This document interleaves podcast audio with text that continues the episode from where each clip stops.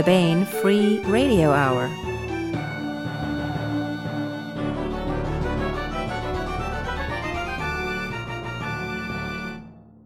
On the podcast, the keystone to the Arch of Time, found in Fort Smith, Arkansas. Now, will somebody put it back in the day before yesterday? Giants, cadets, and dungeon masters. Plus, we continue with our complete audiobook serialization of John Ringo's Under a Graveyard Sky. All right now.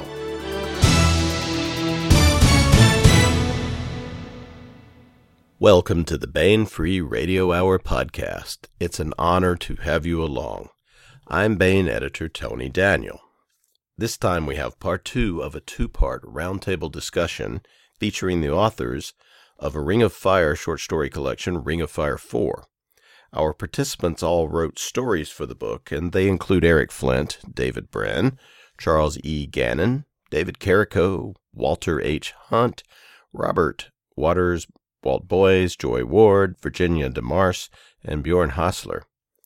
Plus, we continue with our complete audiobook serialization of Under a Graveyard Sky by John Ringo. We are closing in on the finale soon.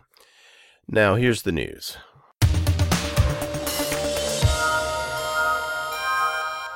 There's new free fiction and nonfiction at the Baen.com website, or will be in a day or two from now, which is probably yesterday to you, or the day before last year, or something like that. And for that ailment, we have an alternate history tale from David Brin. It's at the Baen.com main page, or will have been, or will be, or was. You get the picture. This is 71. The 71 refers to a year like 1632 does in Eric Flint's Ring of Fire universe. In fact, this is set in Eric Flint's alternate history. It appears here in serialized form and is also part of the new Ring of Fire 4 anthology. We are about to hear more from David Brin and the other authors in our interview, but if you want a nice introduction to the anthology, or you want to read a story by the legendary David Brin, or you will basically read the ingredients on a cereal box if someone points to them and says, "Hey, words," then check out 71. And let that lead you into the other great stories in the Ring of Fire 4 anthology. Also at Baen.com is a great story by another legend, David Drake. This is Cadet Cruise, and it is a story set in Dave's RCN Leary and Mundi military science fiction series. This is a really cool story because it's about our redoubtable and adventurous Captain Daniel Leary, hero of the series, along with Adele Mundy, back when he was in the Naval Academy. It turns out he was just as much of a roguish hero back then as he is in Dave's new entry in the series, which is out in June, or was, or will be. That book is called Death's Bright Day. So if you want to have an adventure with a young Daniel Leary in preparation for a Death's Bright Day, check out Cadet Cruise. Also on the Baen website is a really cool article by Bob Kruger. This one is called Do Dungeon Masters Roll Magic Dice? In this piece, Bob makes the argument that the best dungeon masters and such in role-playing games have the ability to deceive themselves in a creative way, as well as to deceive the players. Bob Kruger runs the publishing company Electric Story, where you can find my short story collection, The Robot's Twilight Companion, as well as stories by lots of great writers like Michael Bishop, Susie McKee Charnas, and that G. Railroad Martin guy. But for years, Bob was a writer for Microsoft Online Games and for Wizards of the Coast. He interviewed several writers and game designers for their take on the self-deception issue and Bob's argument that dungeon masters use it on themselves. From Baen author Ryk Spoor to D&D 3 designer and writer Jonathan Tweet to the Wizards of the Coast founder and more. It's a fun piece, and Bob makes a pretty compelling case that the dice in D&D are stage trappings for storytelling, even if the DM believes that somehow he is obeying the dice rather than them obeying him. Cadet Cruise by David Drake, 71 by David Brin, and Do Dungeon Masters Roll Magic Dice by Bob Kruger are all available at Baen.com now. and after that they will be anthologized in the ebook collections Free Short Stories 2016 and Free Nonfiction 2016, both available at Baen eBooks, for as long as the arch of time holds eternity from crashing down on top of us and drowning us in the river of never and forever, or something like that. Check 'em out.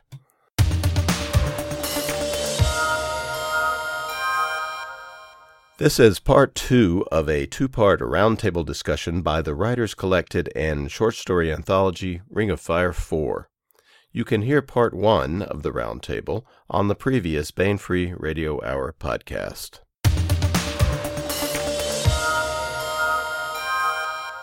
Want to welcome a host of writers to the podcast. These are the many contributors to the latest story collection set in Eric Flint's Ring of Fire series universe. That book is Ring of Fire 4. Hello, everyone. Mm-hmm. Hello. How are you doing? Hello. There's a bunch. Eric Flint is the creator of the alternate history Ring of Fire series, beginning with his groundbreaking first book in the series, 1632, published in 2000.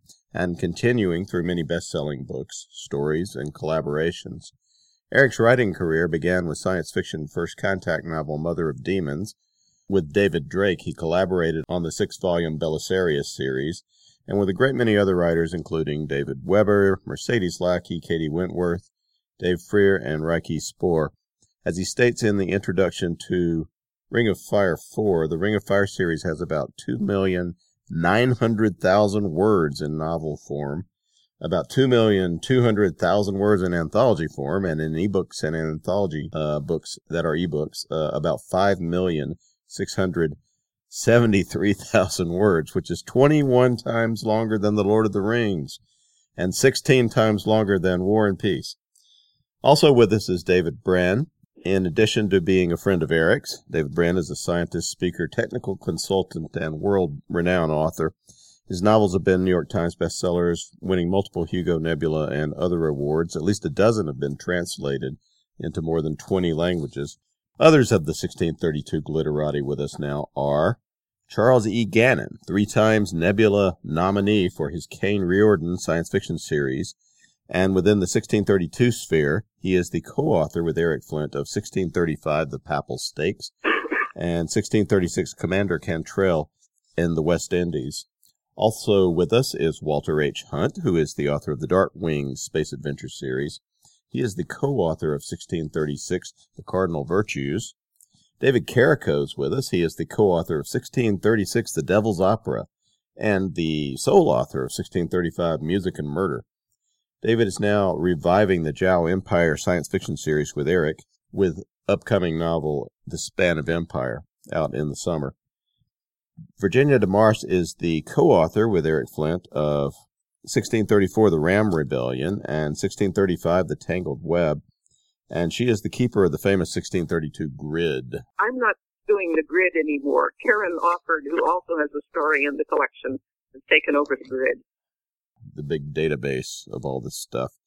Robert Waters is the author of many science fiction short stories, and Walt Boyes and Joy Ward are also the author of many science fiction short stories, and Walt and Joy are the editors of Ring of Fire Press, and Walt is the editor of the Grantville Gazette.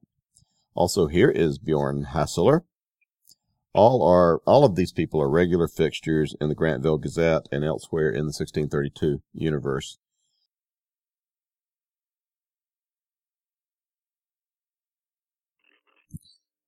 Well, let me ask Walter about his prison break. You bring back some of the characters from Parcel of Rogues in this story. We meet the winning combo of Terry Joe Tillman and Sherrilyn Maddox. Bring us up to tell us about these two again, if you will, Walter. Well, they're from 1636, The Cardinal Virtues. Oh, I'm sorry. Yeah. Did I use the wrong? Yep. All right. Cardinal Virtues. Sorry. Yeah, that's no problem. Terry Joe's my own first. I'm the first person to use Terry Joe. Sherrilyn Maddox comes from the Wrecking Crew, and I pick her up right about the time Chuck drops her at the end of Papal Stakes, Chuck? It was. Yeah. So Sherrilyn is left off when the Wrecking Crew breaks up. And I had great fun using these two ladies because they have a history. Harry Jo is just the right age to have had Sherrilyn Maddox as her physical education teacher at Grantville High. And her memories of Sherrilyn are very, very bad ones. And now, of course, she's on the other side of the Ring of Fire, has served in the military, and now has a marketable skill to look at her. So she plays an important role in Cardinal Virtues as a Sherrilyn. The story came about because I asked Eric when we were going to do the next French book to find out what happened to all the people that are involved at the end of the Cardinal Virtues. And he said, I don't know, maybe 2017. So I said, all right. Maybe I can write a piece. And he said, how about Ring of Fire 4? Why don't you do something for that? So I had this idea that they do this tiny little cowboy operation to break somebody out of prison. And I just happen to have a prison that I used in the book. It's cool. So there's a man in an iron mask in this story. What can you tell us about the historical foundations for the Dumas tale and for your own here? Well, there is, in fact, a story of a man in an iron mask, and it's pretty clear that it wasn't actually a clone of the or a duplicate or twin brother of Louis. That's a later adaptation. There was apparently a political prisoner of some sort who was masked some way and kept away. There's a whole body of story about it, and it's clear that Dumas made a whole bunch of stuff up.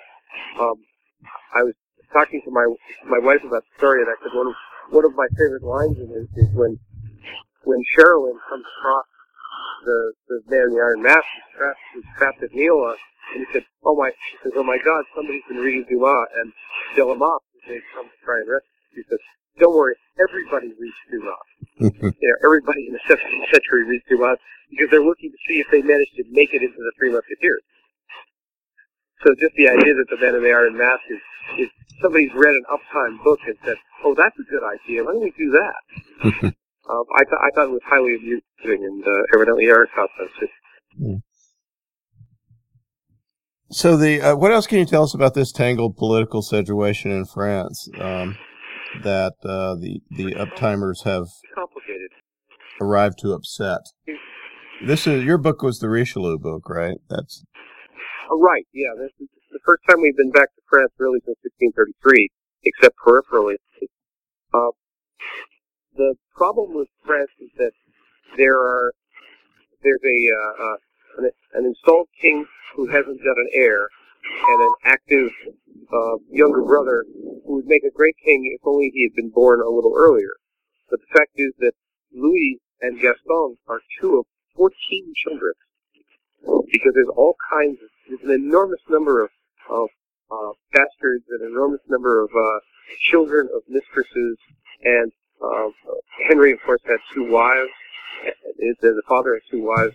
So the French political situation is immensely complex, and Richelieu and Louis and have arranged this situation where there will now be an heir, and all they have to do is protect the heir. But no sooner does that get underway, but then King Louis is assassinated by his older brother, who didn't intend to assassinate him at all. So there's all kinds of different people swirling around, and it's unclear who the real king is. I wanted to mention that Eric mentioned this whole business about how no child after 1632 will be exactly that child.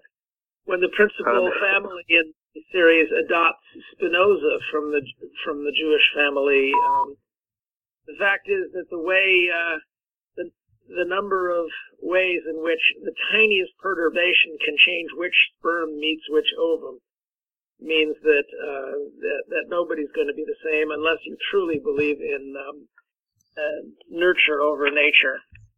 Believe me, we use that stuff all the time, David. Yeah.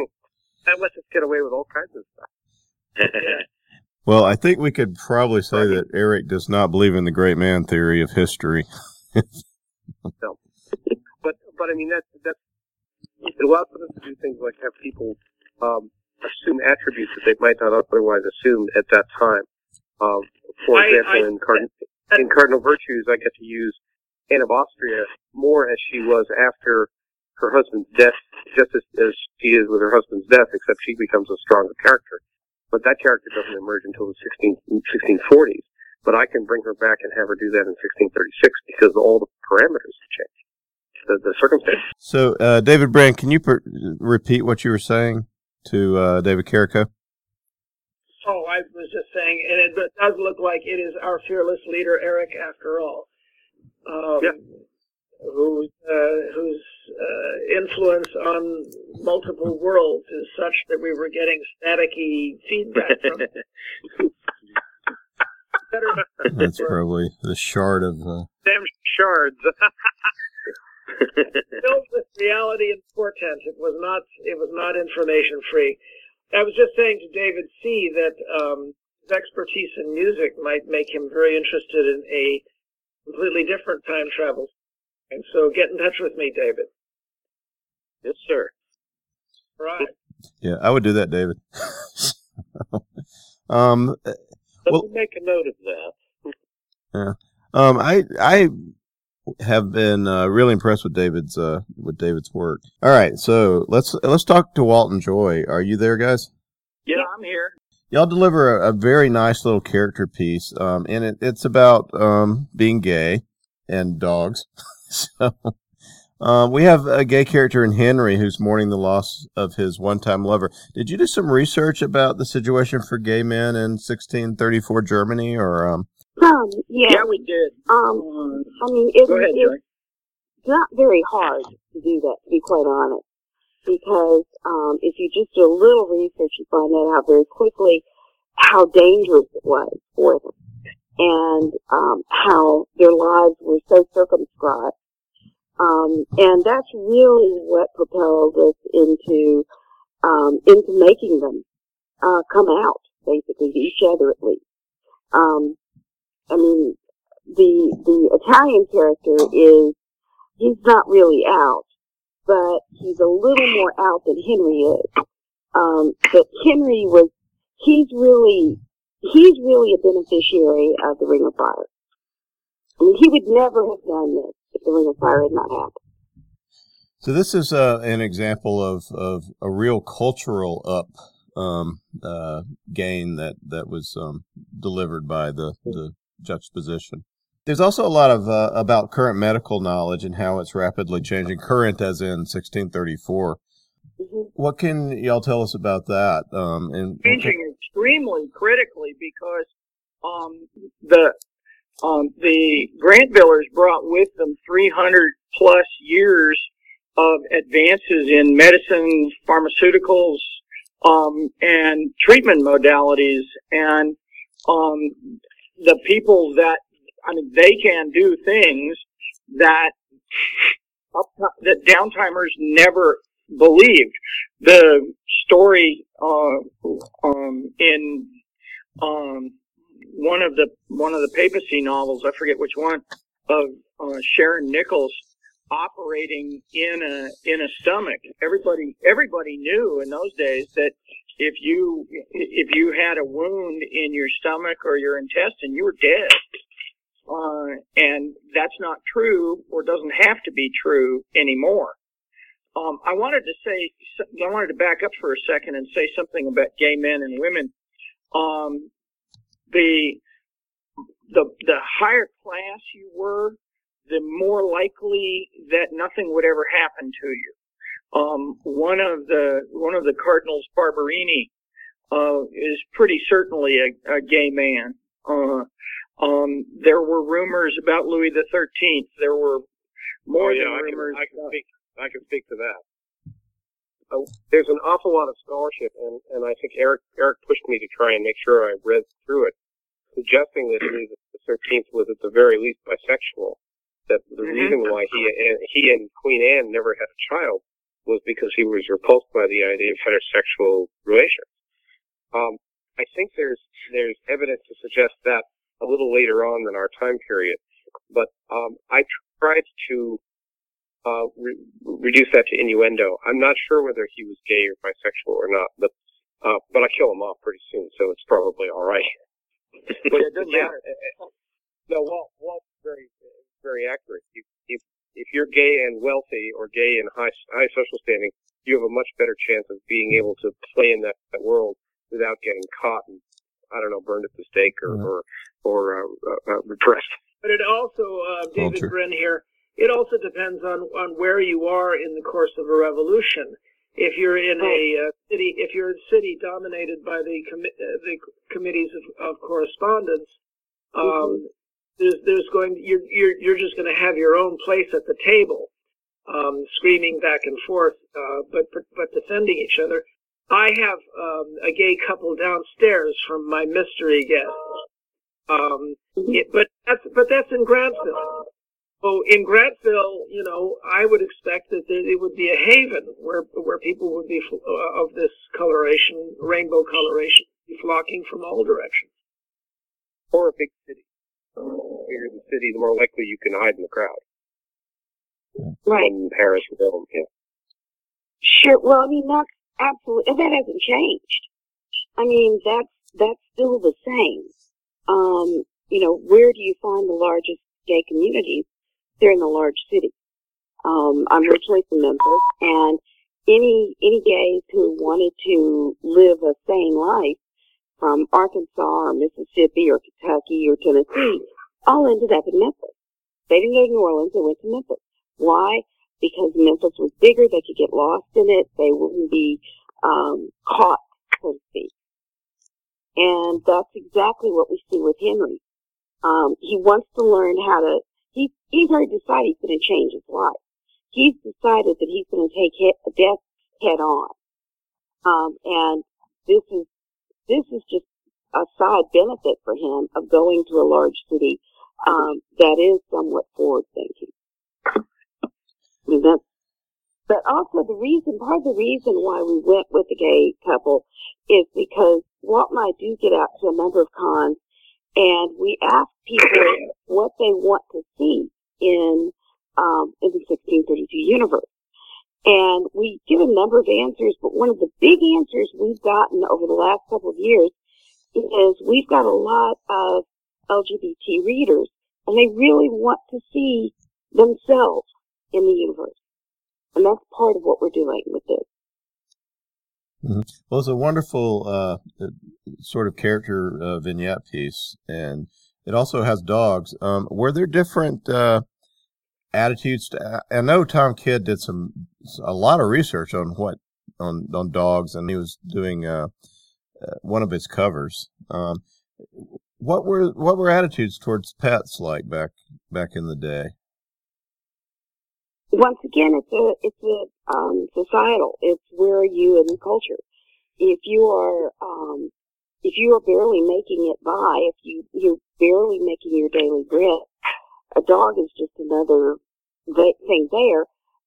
But then if you're wealthy, of course, you can have a lot of dogs. I mean, look at like the King Charles calves that came out of the royalty. Interesting thing though is that dogs go with humans everywhere.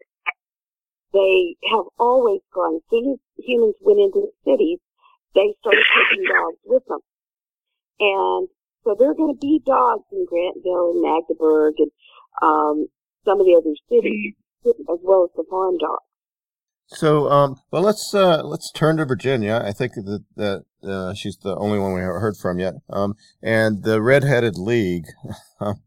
I just, one of the things I really loved about the story was that you have a couple of characters, who are looking up their own history, and trying to find if they're mentioned anywhere in those damn textbooks. We have this happening a good deal with the more upper class or well-known characters in the universe, right? Mm-hmm. It certainly would. Really though, to put, this particular story in perspective, the origin of this whole stream of stories I've been doing goes back to about 2002, when many of the fans were all gung-ho about having the French and the Germans refight World War I on the Rhine. And Eric said, Lotharingia shall rise again. He wanted to develop a series of buffer states between France and Germany's USA so that they couldn't do it, not without a lot of political complications at any rate. So I have been looking at Burgundy and Alsace and Lorraine areas in there. Then the other one was that for the Bavarian crisis, I produced Maria Anna, who was, in fact, a very staid and devout young woman. And Eric said, "We don't want to do that again. Can you find a heroine from the time who wasn't that kind of pearl?" And I came up with Marguerite de Rohan, who most certainly wasn't. Not only was she 10 years younger when she first shows up in this story, but out of a totally different cultural milieu. Yeah, she's a firecracker. Why does she need a husband? She needs a husband because of the Salic law. Basically, she could inherit Rohan's estate, but she cannot be a political force. That is, she can't appear in the estate at court. She would be a social ornament rather than being able to sit. So she needs a husband who will function for her as a talking head, if you want to put it that way. And from her father's point of view, he is, by golly, going to be Protestant. Well, she's Huguenot, right? Is that what? Huguenot, yes. Calvinist. French Calvinist. And the redheads of the title, who are they? They are legitimate historical redheads. They are Henri de Ruvigny, who was a client of the Rohan family, and in the real world devoted most of his life to fighting a rearguard action against Louis XIV until he finally lost with the revocation of the Edict of Nantes in 1685 and went into exile in England. The other one is August von Bismarck, and people are going to have to know a little about the family to get the joke, because at one point he says, "And this famous guy must have been one of my descendants or one of my brothers or cousins. They must have held on to Schönbrunn because he came from there." This was the direct lineal ancestor of Otto von Bismarck. In the real world, in the 1640s, he went back to Brandenburg and settled in and reconstituted the family estate. But there is absolutely nothing about it in the resources that Grantville has. And this is one thing that I do like to emphasize, which is that Grantville's library has a lot, but it's not going to have the answer to everybody's question. Yeah, they didn't come back with the Library of Congress. They have basically a small-town library, right? Yeah, besides they have a small-town high school library. They have the public library. They have books, but it's not an immense. It's an immense library by the standards of the 17th century, but it certainly doesn't have all the data by any means. This is David Brin, but I just wanted to comment amid your brilliant depiction here that of the year 2000, there weren't all these little pocket storages of the entire Wikipedia.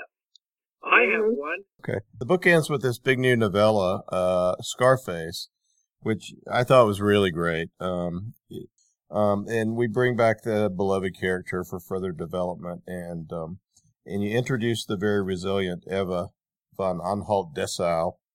Is Chuck still there? He is. Can you tell us a little bit about Lefferts? Give us some background. Well, I come into the story late, since obviously he doesn't start out in Pebble Stakes, but that's where I certainly picked him up.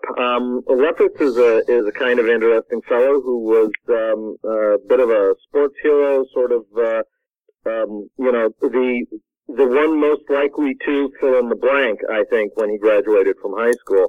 And one of the things that Eric brought forth in him, that he is one of those individuals who probably would never, he's one of those people for whom probably the trip through the Ring of Fire took a person that would possibly have bounced from job to job and not necessarily found a niche, to becoming, if you will, a sort of right man at the right time sort of circumstance, where his various both the things he was interested in and his natural aptitudes combined to make him, according to Eric, one of, you know, a leader for what Eric considers to be the premier sort of commando outfit in that period of time. Now, I should say that Eric, when Eric and I actually had to sort of sort this out in the process of Papal Stakes, I think of commando more in the sense of what comes up out of the original word was bull and turns into sort of special operations in the sense of SAS or Green Beret or things like that. Eric was thinking about it, I think, more predominantly in the sense of political operatives, such as the commando groups, as they called themselves, that were, if you will, the elite of the partisans in the Balkans and places like that. So that it's kind of important to understand that when we talk about Harry Lefferts as, quote, a commando, certainly prior to the middle of Papal Stakes, that doesn't necessarily mean exactly the same sort of close cleaving to a certain kind of discipline and what I would say predictable routine of military science. In some ways, that's more what Thomas North is doing in the case of the Hibernian Rifles, which are really not commandos but are more what would be considered an elite formation, such as Merrill's Marauders or something like that, if you were going to pull from history. So Harry Lefferts has all these qualities that make him a great swing character in that sort of role. He's very good with languages. He has natural physical abilities. He was an athlete in his high school years. So that's what we see. But the one thing that happens in Papal Stakes, and I think changes him as probably to being interested in Eva in Scarface, is that in Papal Stakes, he sort of meets his match, at least in Rome, and he deems himself fully responsible. That's probably an excessive. I would say, well, I don't want to diminish the tragedy of it. He's having a little bit of a pity party there, but he does that by saying, "I'm responsible for all of this," and that changes him. He learns to be more of a team player. I think you could say the first blush of youth is gone, and now he's more seasoned. And I think that change is part of what's going on. That arc of change is being carried through to what we see of him in many different perspectives in Eva, in the relationship with Eva and Scarface. It's a great closing novella. Have we lost Eric permanently? Are you there? Well, let me just close it out then by asking a general question. Why do you guys do it? Why write in Eric's universe? What's the allure? I guess it's different for everyone, but... part of it's Eric. Mm-hmm. We all like to work with Eric. Yeah, he asked me to. That was... Here you go.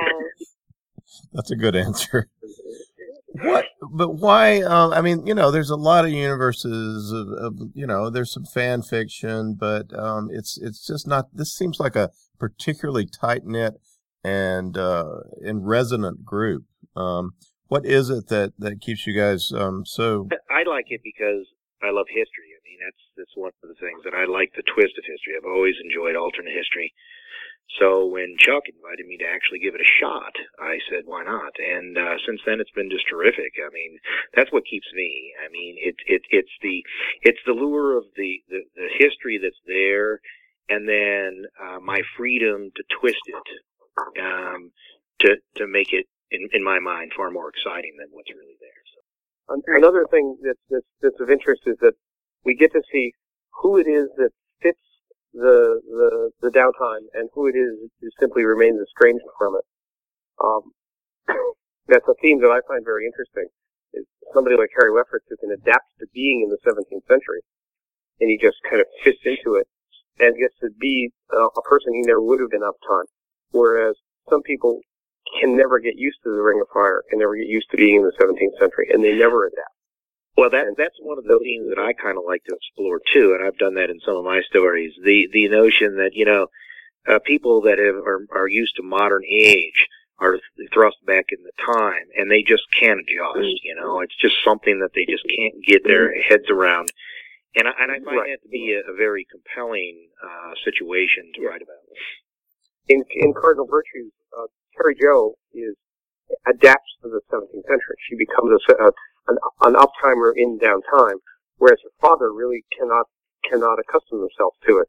And I think, Robert, I believe you used her father in a story. I got to use Carrie Jo for the first time, but I believe Rivers of His Memory is where we get Carrie Jo's dad for the first time. Yeah, he's in Rivers of His Memory. He's friends with one of the main characters in there, the one that's suffering from Alzheimer's. And you're right. He's a little bit of a fish out of, you know, duck out of water, fish out of water. He doesn't really relate. He's a Vietnam vet, and you know it's difficult for him. He manages, but you know it's difficult. Well, by the time we meet Carrie Jo, he's lost not only his sister-in-law, but he's lost his wife. Right. And, you know, he sort of blames the Ring of Fire, but the fact is, Carrie Jo observes that it isn't the Ring of Fire that killed these two women. It's Huntington's disease. And they were holding on when they were uptime. And they simply couldn't hold on any longer once they were downtime. But he simply culturally can't assimilate to the downtime. It's not his time. And as the time goes on, only the people who can adapt to the 17th century become part of the story. The others simply will never do that, and I think that's an interesting sort of tragic aspect of the milieu that's worth exploring. I want to point out in answer to why Eric. I know, for instance, that Walter and Robert have written and work in gaming companies. A whole bunch of us have worked in all sorts of collaborative enterprises, and enough for me, at least in my own experience, to be able to say, I can't think of a person I'd rather work with than Eric. That doesn't mean that we haven't had disagreements on occasion, but he is he really listens. He approaches every writing relationship, from what I can tell, very, very much on an individual basis. For instance, with Eric basically, Eric says, show me an outline. I show him an outline. He says, go to. I show him something at the midpoint, and he'll have something to say about that, and then I'll show him the end. But then there are other folks that he's writing almost in an iterative process, going back and forth all the time. And then you consider the fact that this is a person who, you know, basically threw his universe and his arms open to writers who, you know, this is a very hard field to get a start in. He basically said, you want to play in the sandbox? Come on over to my house and play in the sandbox. I mean, there's an incredible generosity of spirit there that shows up in pretty much every aspect of working with him, that because, you know, now I'm probably, you know, people are probably going to write on Facebook, hey, Chuck, you know, you need to wipe that brown stuff off your nose. But that's really not why I'm saying this. I'm saying because it is really the case. And my guess is you can approach me where there are no microphones, and I will say the same thing. And I would dare say that everybody on this phone call probably would say very much the same thing. Yep. Agreed. Yeah, but he makes it work really hard. Eric does look for people who are willing to work in a collaborative environment. I know that for me, he was interested that I had done collaborative technical reports for years and years in the federal government. They weren't fiction, but I had to adapt what I was writing to what the other field representatives were writing. Virginia, you said they were for the federal government, and they weren't fiction? That's just wait. That was a softball. So the history. Everybody that I've ever talked to about Eric has said basically what Chuck just said. So maybe him signing off gave us a chance to do a little Eric Love Fest. Oh, yeah. Well, this is David Carrico. Let me throw a couple of words in here. First of all, Eric pays it forward better than anybody I know. too. Yeah. True. You know, every advance in my professional career, Eric has involved in. Every step upward in my professional career, Eric has been a factor. He pays, you know, and it's all, he just does it. He's not looking for paybacks. He's not looking for pats on the back. He just does it. That's who Eric is. And that is, you know, like everybody else has said, that is part of why we do this, is because Eric makes it so enjoyable. I think I'm the only person in the call that has worked with Eric in two of his story universes, because I got the privilege of completing the first draft of Span of Empire. Slightly different experience, because he maintains much tighter creative control over the Jao Empire universe than he does over 1632. But it was the same Eric, it was the same encouragement. It was the, you know, here's the, you know, take your best shot at it and let me see what you can do. And that encouragement and that generosity, because he didn't have to give me that second opportunity in the Jao Empire universe. He was under no obligation to give me that opportunity. But the fact that he did is just a marker of the kind of guy Eric is. Well, that seems like a great place to leave it. You really want to understand where Eric's coming from. My main gig is an interview column with Galaxy's Edge magazine, and I interviewed him last year. And he really opened up about why he does what he does, why he collaborates, and where he's coming from. And I won't try to tell you all the stories right now because we don't have time, but if you really want to know who Eric is, I would say check out that interview. Yeah. And we've had him on the podcast many times. I basically did a long Eric history session with him in one of those. And so there's a lot of stuff out there about his amazing past as a union organizer as well. The book is short story collection Ring of Fire 4, edited by Eric Flint, with stories by many authors, including David Brin, Charles E. Gannon, Walter H. Hunt, David Carrico, Walt Boyes and Joy Ward, and Bjorn Hasseler, Robert Waters, Victoria DeMarce, and I guess that's everyone, isn't it? Everyone who was here. So, Ring of Fire 4 is now available at booksellers everywhere. Ring of Fire authors, thank you all very much for being with us and discussing and talking about your wonderful story. Thanks for having me. Thank you. Thank you. Thanks very much. Take care, Tony. Thanks.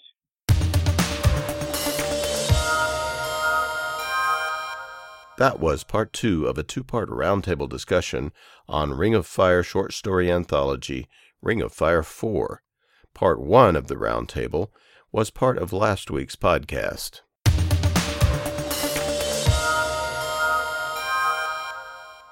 Now we continue with our complete audiobook serialization of John Ringo's Under a Graveyard Sky. This portion of Under a Graveyard Sky is provided by Audible.com. Get the complete audiobook at audible.com now. If you're not a subscriber, you can get the entire audiobook free or choose from more than 100,000 other titles when you try Audible free for 30 days. Now here is another segment of John Ringo's novel of zombie infestation and the heroic humans who fight back, determined to pull the world from disaster and humanity itself from the brink of annihilation. It's all taking place under a graveyard sky. I can't believe we're trying to unrep from a cruise liner, Gardner said.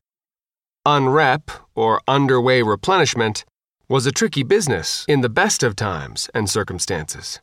The basic idea was to create sort of zip lines between two ships and slide stuff back and forth. Simple on land. Two rocky points tended to stay reasonably the same distance apart down to the subatomic level. Ships, however, did not. So what usually happened was that your package, be it ammunition or food or toilet paper or, God help them, people, tended, if the ships closed, to go into the drink, or if they separated, be flung upwards at a high rate of speed. In extreme circumstances, the package could fail to choose between being crushed as the two close following ships collided or being flung upwards, the rope part, and go flying into the far distance. One unfortunate and extremely disliked lieutenant commander in the Navy in the 1960s had all four happen on a single attempt at moving between a destroyer and a carrier. The lieutenant commander was first dunked, then popped back out rapidly enough to thoroughly dry the ropes as they hyperextended.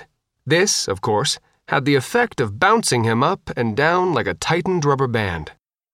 He was then dunked again, re-popped, at which point the carry line parted, throwing the unfortunate officer upwards in a ballistic arc. The lieutenant at the con of the destroyer panicked, ordered a radical course correction to starboard towards the carrier just as the officer landed in the water between the two vessels, which promptly collided. The lieutenant commander was assumed to have been crushed, as his body was never found.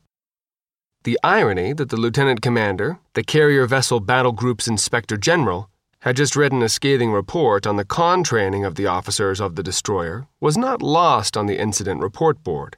Thereafter, the Navy went to all hello or boat transfers for personnel at sea. "You know, we just hit the 400 mark," Steve said, keying the double doors. 400 days? Fontana asked, popping the hatch with the Halligan and moving back. 400 people, Steve said. 400 known survivors of humanity, plus the hull and CDC, and whoever they're in contact with. "Holy crap," Faith said softly. "I know it's not a lot," Steve said, shining his tack light around the cavernous room. A zombie in the distance growled, then howled.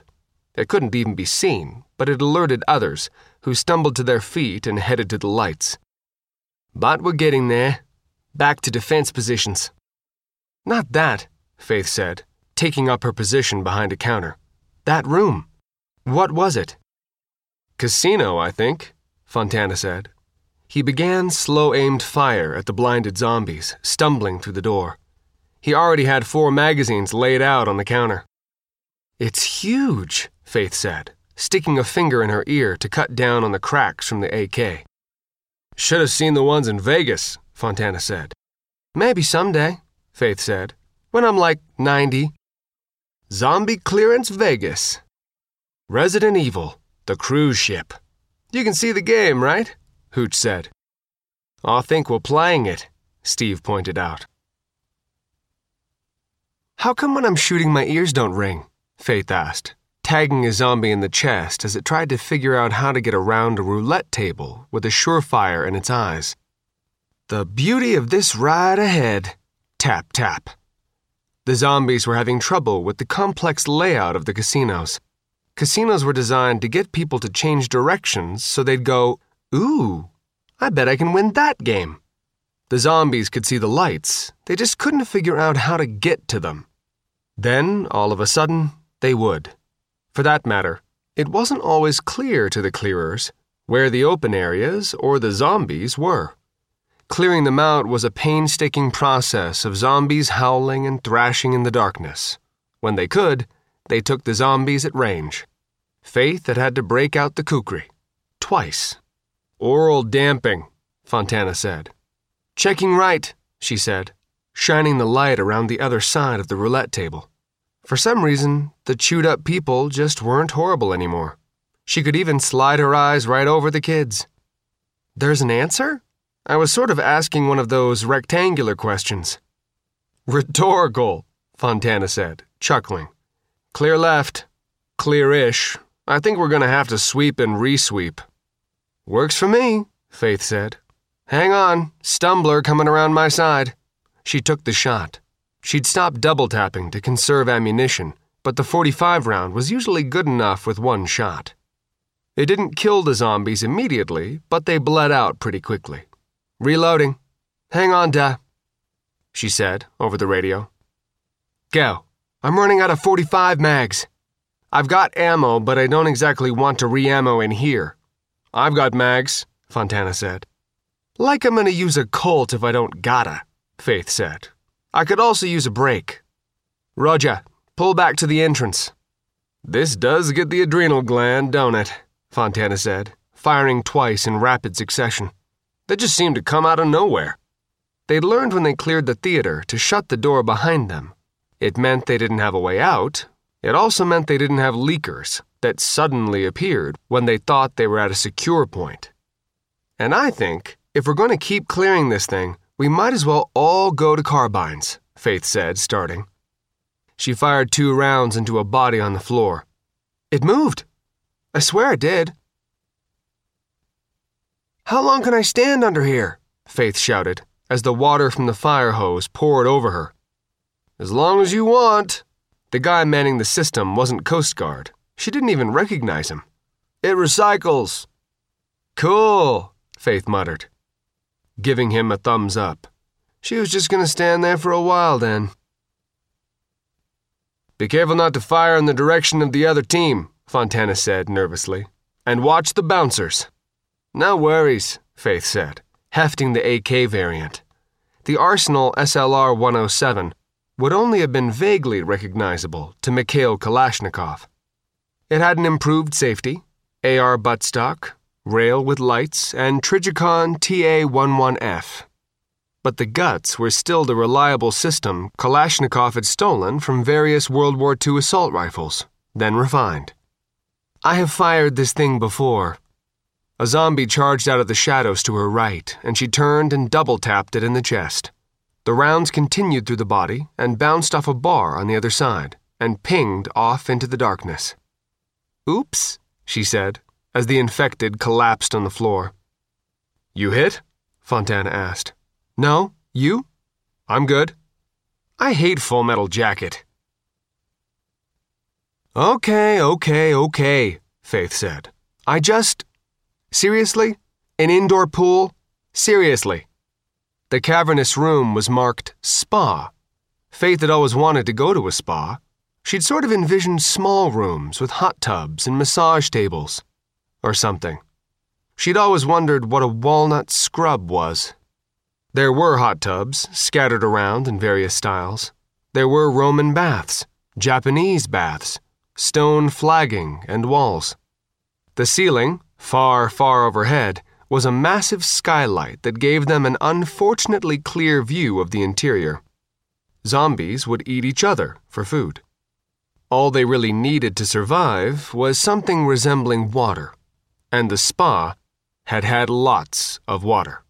So there were lots of zombies, and although they'd been awakened by Steve's whistle, it had echoed in the cavernous interior, and they weren't sure where to go. The room was lit well enough the team had turned off their tack lights, not to mention there were pools of water all over the place, so even the zombies that noticed them were having a hard time getting to them. Except for the close ones. I'm really glad we went to rifles, Faith said, targeting one of the nearer zombies. It was having to go around a counter to get to them, and she got it with a deflection headshot on the run, and it dropped out of sight. Nice, Fontana said, taking 2 more down. Is it just me, or was that exactly like shooting a duck in an arcade? Faith said. She fired at another one, but missed. We gonna move forward? Yes, Steve said, firing. But one team. Head for that high ground over there. The high ground was what had probably been an indoor waterfall. Hug the wall, Steve said. Take them down as they come to us. Don't engage over 25 meters unless I say so. What's the fun of that? Faith asked. I'd like as many rants to go into zombies as possible, Steve said. Don't shoot till you see the reds of their eyes, Fontana said. Gotcha. The one problem with the high ground was that once they'd gotten up there, all the zombies could see them and closed in, and they couldn't exactly retreat. This is getting sort of hot, Fontana said, doing a fast reload. He had to pat for magazines until he found one. Hot, yeah, Faith said, firing steadily at the mass of infecteds clawing their way up the former waterfall. But it's not in the dunny yet. Dunny? Hooch asked. Aussie for latrine, Steve said. What is, in your opinion, in the dunny? Fontana said. 'Cause I could sure use some time to reload mags. Being in the dunny isn't no time to reload magazines, Faith said, reloading. Being in the dunny is all your knives are stuck in bodies, you're tripping over your mags and brass, and your Halligan tool is bent. I can't wait for you to get legal so I can propose. We in the dunny yet? Fontana asked, as he stuck the pry base of his Halligan into a zombie's eye. Nope, Faith said, pounding one on the head with her AK. I haven't had to shoot one off me yet, and I've yet to pull a knife. Dunny yet? Hooch yelled, sticking his bowie knife into a zombie's stomach and ripping up. Halligan tool bent? Faith asked, firing into a zombie's head. Another one grabbed her legs and her feet slipped out from under her. The zombie dragged her down the rocks of the waterfall as she kicked at it. Others piled on, trying to bite through her armor. Shit, Fontana said. Okay, she yelled. Now we're getting there. We're gonna have to melee down to her, Steve said, smashing his Halligan into a zombie's head. We're barely holding here, Fontana said. When we've winnowed them down. Nice thing about being in a scrum, Faith said, as Fontana dragged her out from under the bodies. Steve was doing the same thing for Hooch. You don't have to worry which direction you're aiming, and there's no real way to miss. That was in the dunny. She looked around, sitting up, her legs still covered by zombie bodies. Hey, look, the waterfall is working again. Sort of. That was another segment in our complete audiobook serialization of Under a Graveyard Sky by John Ringo. And that's it for the podcast. Thanks to Audible.com and to podcast theme composer Ruth Jedkowitz. And a massive sculpture of the great beetle sky god, constructed of concretized rubber tree foliage, regurgitated by an army of leafcutter ants in their rainforest colony inside an abandoned Mayan spacecraft. Plus our thanks and praise and excitement, all rolled into a round of applause to Eric Flint, David Brin, Charles E. Gannon, David Carrico, Walter H. Hunt, Robert Waters, Walt Boyes, Joy Ward, Victoria DeMarce, and Bjorn Hasseler, all authors of stories in the Ring of Fire 4 Alternate History Anthology. Please join us next time here at the hammering heart of science fiction and fantasy. And keep reaching for the stars.